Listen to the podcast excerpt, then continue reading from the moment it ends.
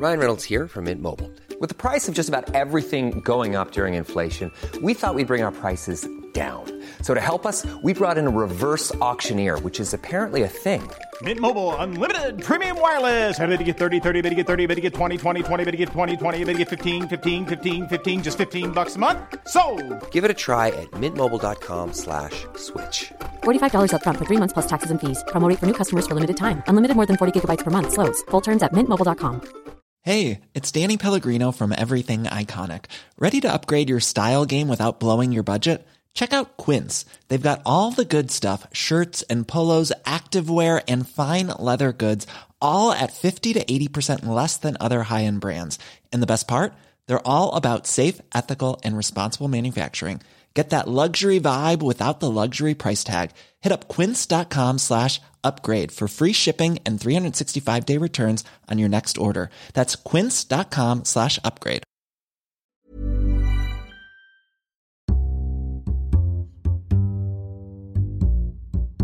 Hello, and welcome to the Times Business Podcast, where we look forward to the events that will be making news in the days ahead. I'm Robert Miller. It may well be summer holiday time, but the earnings season hasn't stopped, and uh, we've got some heavyweight outsourcing companies updating investors. We'll find out what to expect and how some of these UK companies with American business interests are faring over there.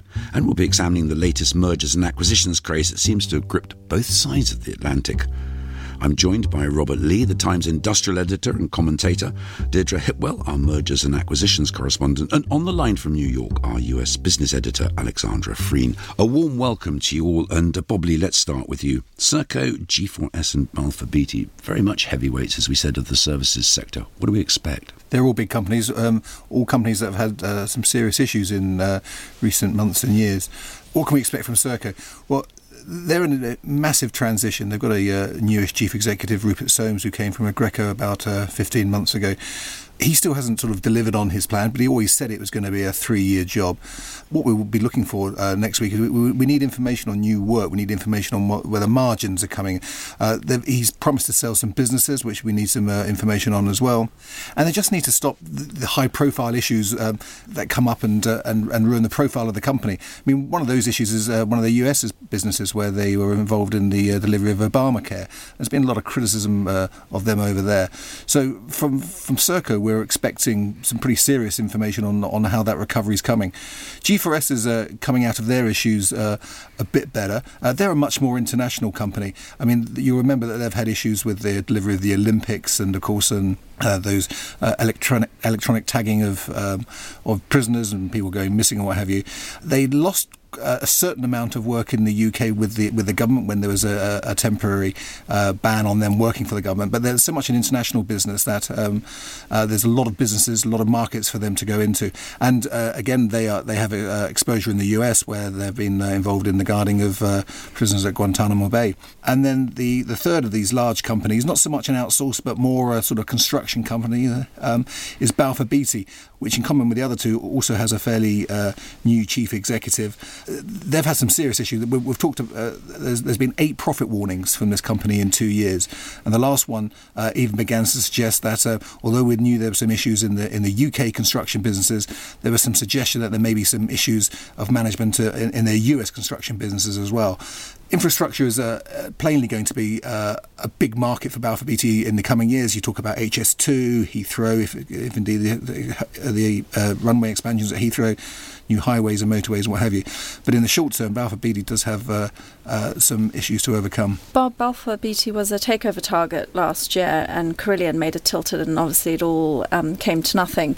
Do you think it could be vulnerable um, again? And do you think the new um, CEO, Leo Quinn's, doing a good job? It, it's definitely vulnerable. Uh, mm. But would you buy a company at the moment where we actually don't know the depth of the loss of the mm. construction business? Essentially, this is a business which is uh, valued at the moment at about 1.5 billion. All of that is in its uh, public-private partnership uh, investments. Uh, the construction business is actually being effectively valued at zero at the moment. But um, uh, if there's any sign of good news from Balfour Beatty, and it's going to have to come at some stage, uh, you'd think there'd be plenty of people uh, looking for them. There's been talk about perhaps Chinese companies, perhaps American companies. You never know, Carillion might even come again. Bob, all of these companies, it seems, talking in one way or another, about infrastructure with Balfour Beatty or service contracts and different services to the government. How reliable is the government source of income given that they are still looking for so many cuts? They would argue that, that they're actually looking for cuts is good for the outsourcing industry because uh, those cuts can be delivered better in the private sector. The issue for uh, companies like Serco is that uh, can we actually trust them to deliver those uh, public service public services in the private sector? In many ways, Serco is sort of totemic for the outsourcing industry. A healthy Serco is a healthy outsourcing industry, but uh, you, are right. Those issues of uh, of the actual uh, whether we trust the outsourcing industry to deliver is is another matter. Alex, you're on the line in New York. What about the American situation? As Bob referred to there, all three companies have a, a, an interest in, in, in American businesses over there, including Obamacare. Have there been severe cutbacks in public spending in America in the same way as here? Not to nearly the same extent as in UK and the rest of Europe. Of course, there's been a lot of belt tightening, but if you compare what's going on now with what happened immediately after the financial crisis when spending just ground to a halt, you can see that there's a big improvement so there there is there's much more potential for growth in the infrastructure and public uh, work sector here um, than I would imagine there is in Europe. That's not to say that um, America is. Uh, you know, having a good time in the earnings seasons. We're now um, probably three quarters of the way through the earnings season, and a lot of companies have seen very disappointing results. So um, it's difficult here, but there's not the same kind of mood of austerity that, that you get in the UK. Hi, Alexis Bob. I'm just wondering uh, how, how are British companies like Serco and G4S and Balfour Beatty, how, how are they received in the US? Do they have uh, uh, either much of a profile or um, uh, uh, uh or are they, are they are they received well? Well, I, I have a different view on this to a lot, a lot of my colleagues here in the US. And one of the things I like about Americans is that they are really agnostic as to where a company comes from. And I would even argue that they, they, they didn't even criticize BP for being British. Some people say they did, but really they, they, they just criticized BP for being incompetent. So there isn't that sort of obsession with where a company is based. There's much more of a focus on can it do the job. And you mentioned difficulties that they've had in, in certain areas, particularly Obamacare. Those kind of things matter more than the fact that, that, that they're a British company. The thing about the Obamacare problem is that it's a huge area of business that's not going to go away anytime soon. So there still is room for growth in, in that area. Bob, the services sector is such a dominant part of, of the British economy. Would any of these be in your portfolio, do you think? Serco has the great potential to be an enormous recovery play, but uh, you, I'm not sure I'd want to be in there until I see some um, uh, some evidence of that recovery. In many ways, it's a bet on the um, on its chief executive Rupert Soames, who has a huge reputation for what he did at Aggreko. If if you believe in Rupert Soames, you would you might possibly back Serco.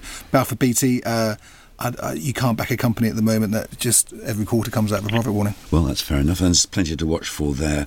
Now, let's move on. That's the hard work. But what about the guesswork? Mergers and acquisitions have been described as the lifeblood of markets. And if that's the case, we're probably in hyperactive territory right now. Deirdre Hipwell, you're our mergers and acquisitions correspondent. I mean, is this latest flurry of, of, of in the deal market, is it very frothy or is it a sign of better things to come? Well, it's quite hard to say at the moment. I mean, it's definitely summer madness or, you know, bankers would argue it's a long overdue return to form. But the one thing that is clear is that the transactions are coming thick and fast. I don't think since the boom period of, you know, the, the dot com boom in 2000 or before the most recent um, recession have we seen such a flurry of activity. Um, figures from Thomson Reuters showed that um, in July that there was, you know, just over 400 billion dollars worth of deals announced or completed. And I mean, it's every sector, it's not just one particular sector. I mean, obviously, healthcare has in the past two years been extremely active. We've had Teva doing one of the biggest deals to buy the generics arm of, of Allergan in a 40 billion transaction. But we're seeing it in every sector. We're seeing it in retail, consumer, industrials. Obviously, Shell BG was another big deal. I mean, it wasn't announced in July, but it, it's, it's one of the biggies this year. Um, and it just seems that we're kind of back in a in a golden era. Um, you know, bankers, um, which in some respects should worry us, um, are talking about this being a vintage time to invest. And it's interesting. We've been talking about the US because obviously they've been a big driver of uh, US companies have been a big driver of this uh, most recent M and A boom, partly because of you know foreign exchange, favourable foreign exchange rates. But they've obviously been investing heavily in Europe, and they think now's the time to do it. What's the view on Wall Street, Alex? I think that, that people are beginning to ask questions. We've just seen in the latest development, the activist investor Bill Ackman has just announced that he's built a 5.5 billion stake in the food company Mondelez, which um, used to be Kraft and then spun off its Kraft food business for North America that company split itself in two, and now Bill Ackman has bought a big stake and saying it should join back up together again, um, questioning really the whole basis of, of, of that sort of spin off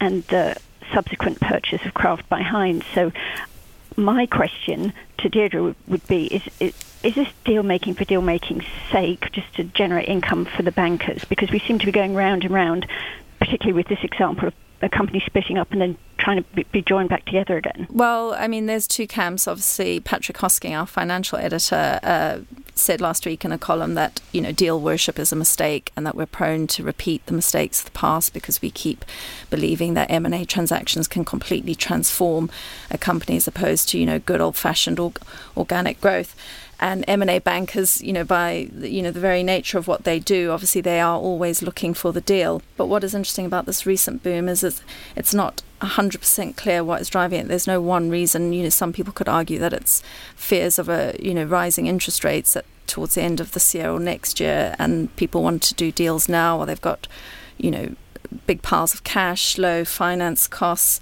you know, it could simply be pent up activity.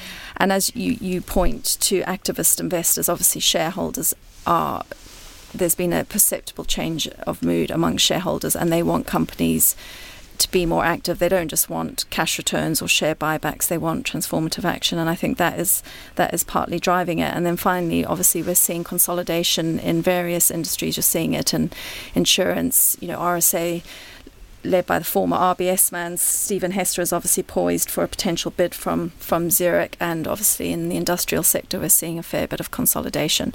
So I think it's hard to pin it on one exact cause. And I do wonder whether it's a, an issue of uh, sort of bargain valuations. I mean, there's a. Uh, interventionist uh, uh, shareholders coming into the onto the registers of uh, Rolls Royce and Smiths Group. I mean, this is the, the same people ValueAct from the West Coast, uh, because these are two companies which uh, they're potentially ripe for breakup, not necessarily for takeover, but for, for, for breakup. And uh, as a group, as two distinct groups, you, you, wonder whether they're actually their shares are undervalued. Yes, and also Smiths Group's just about to get a new CEO and, yeah. and I think CFO. So obviously people believe something could happen there. And interesting, speaking to bankers, you know, within that kind of sector, you know, people are looking at Cobham. They think that that could be a, a company that's vulnerable or needs some sort of transformative change. Um, but speaking of valuations, it depends on what sector you're in because you know there are some bankers starting to think that the market in parts is getting frothy. One sector that is being mentioned quite a bit is the food sector, which is quite interesting. The valuations that some food companies are trading on now are are at historic highs, for example, and not to single out this company, it's a very good company, but Cranswick, which you know produces pork, bacon, and the like, you know, historically has traded at about five times, uh, you know, EBITDA, and it's now currently at a multiple of ten or eleven times EBITDA, and you just do wonder. You know why that sector is being valued so high? Is it just what the market is doing? Is it what the management team's doing? So I think, you know, investors and bankers and company CEOs need to be very careful about what they're doing and what price they're paying. Alex, over on Wall Street, I mean, which way do you think the wind is blowing? Is this the top of the market, or is it really going to be a, a promising autumn? Well, it's not been a promising first half to the year, so um, I wouldn't hold your breath on that. And I, I, think there are a few people who would expect a promising autumn. I'm just looking at projections from FactSet, which c- collects company earnings data, and um, they are not predict- predicting any earnings growth. In fact, they're predicting a, a decline in earnings for the third quarter. Just looking at the second quarter, um, there's been a so far the companies that have reported, there's been an overall earnings decline of more than 1%. So American companies have been hampered to an enormous extent by the stronger dollar, which has really eaten into their earnings in a way that um, few have foreseen. And they can counter that through and bolster up their share price through cost cutting and buybacks, but there comes a point where they can't do that anymore. That may mean that that will just add, you know, feed into this merger mania because there's there's few other places for them to go to drive growth. Well, Alex, thanks very much for that. And of course, you can keep up to date with all the twists and turns in the M&A market, as well as those company results and the other financial news on the Pop-Up Business Now live blog. That's on our website. And if you are a Times subscriber, you can sign up to our daily morning and lunchtime emails. That's for everything you need to know wherever you are. And if you don't have a subscription, there's still a special £1 offer. You'll find that by going to thetimes.co.uk. And if you want to hear us weekly, well, you can subscribe through iTunes. My thanks to Alexandra Frean, Robert Lea, and Deirdre Hipwell. They're all on Twitter, so do please follow them. We'll be back next week, so do join us then. And thanks for listening. Thank you for downloading. To discover more, head to thetimes.co.uk.